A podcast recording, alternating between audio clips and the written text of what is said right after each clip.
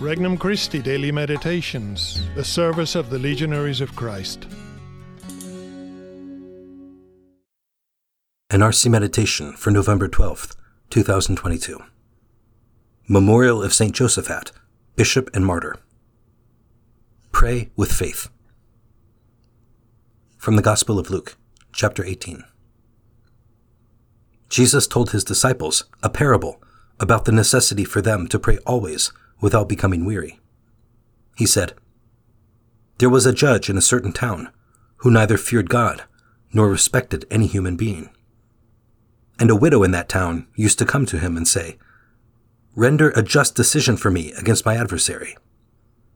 For a long time the judge was unwilling, but eventually he thought, 'While it is true that I neither fear God nor respect any human being, because this widow keeps bothering me, I shall deliver a just decision for her, lest she finally come and strike me.'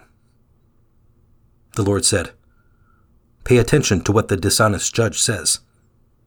Will not God then secure the rights of his chosen ones who call out to him day and night? Will he be slow to answer them?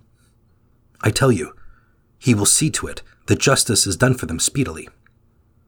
But when the Son of Man comes, will he find faith on earth?'" Introductory Prayer. I believe in you, Lord, for you are mine and have proved your love for me. I trust in you, for you have never let me down and know what is best for my life. I love you, Lord, for all your gifts. I desire to love and to do your will. Petition. Teach me to pray always, Lord. First reflection. Becoming weary.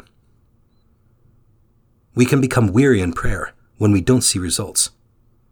This happens because we have a distorted idea of prayer, or we have taken on worldly views that undermine our appreciation for its true value, or simply because we experience what seems to be failure in prayer. See the Catechism of the Catholic Church, numbers two thousand seven hundred twenty-six to two thousand seven hundred twenty-eight. Prayer is a gift and comes from the Holy Spirit. It is neither a machine nor a magic formula. It requires effort on our part, for it is an act of love, self-giving. Prayer works if I persevere and allow God to act. Sometimes I will not see its effects. To continue to seek God in prayer is already the best fruit of prayer. Do I depend on him? Second reflection, the judge. If prayer is about giving myself and depending more on God, then it becomes a question of how I understand God. I depend only on those I trust, and I trust only those who have proven their love and ability to support me. Do I really believe God is all good, all loving, and all powerful? Do I believe he cares about me? God for us is a judge, but so much more. He is first of all a loving Father and a dedicated, unconditional Savior and lover. As a loving Father, he wants our trusting dependence. He wants us to believe. Third reflection, the chosen ones. Who are we for God? We are more than simple creatures, more than worthless slaves. We are beloved children, for whom he died and to whom he gives everything. We are the frustrated scholars and broken lovers that he desires to raise up to share his infinite truth and love. We are chosen ones, chosen for him, for happiness, forever. Out of the darkness and slavery of sin, he frees us so that his glory will shine in us. Now, if we are all this and more for God, why do we doubt in prayer?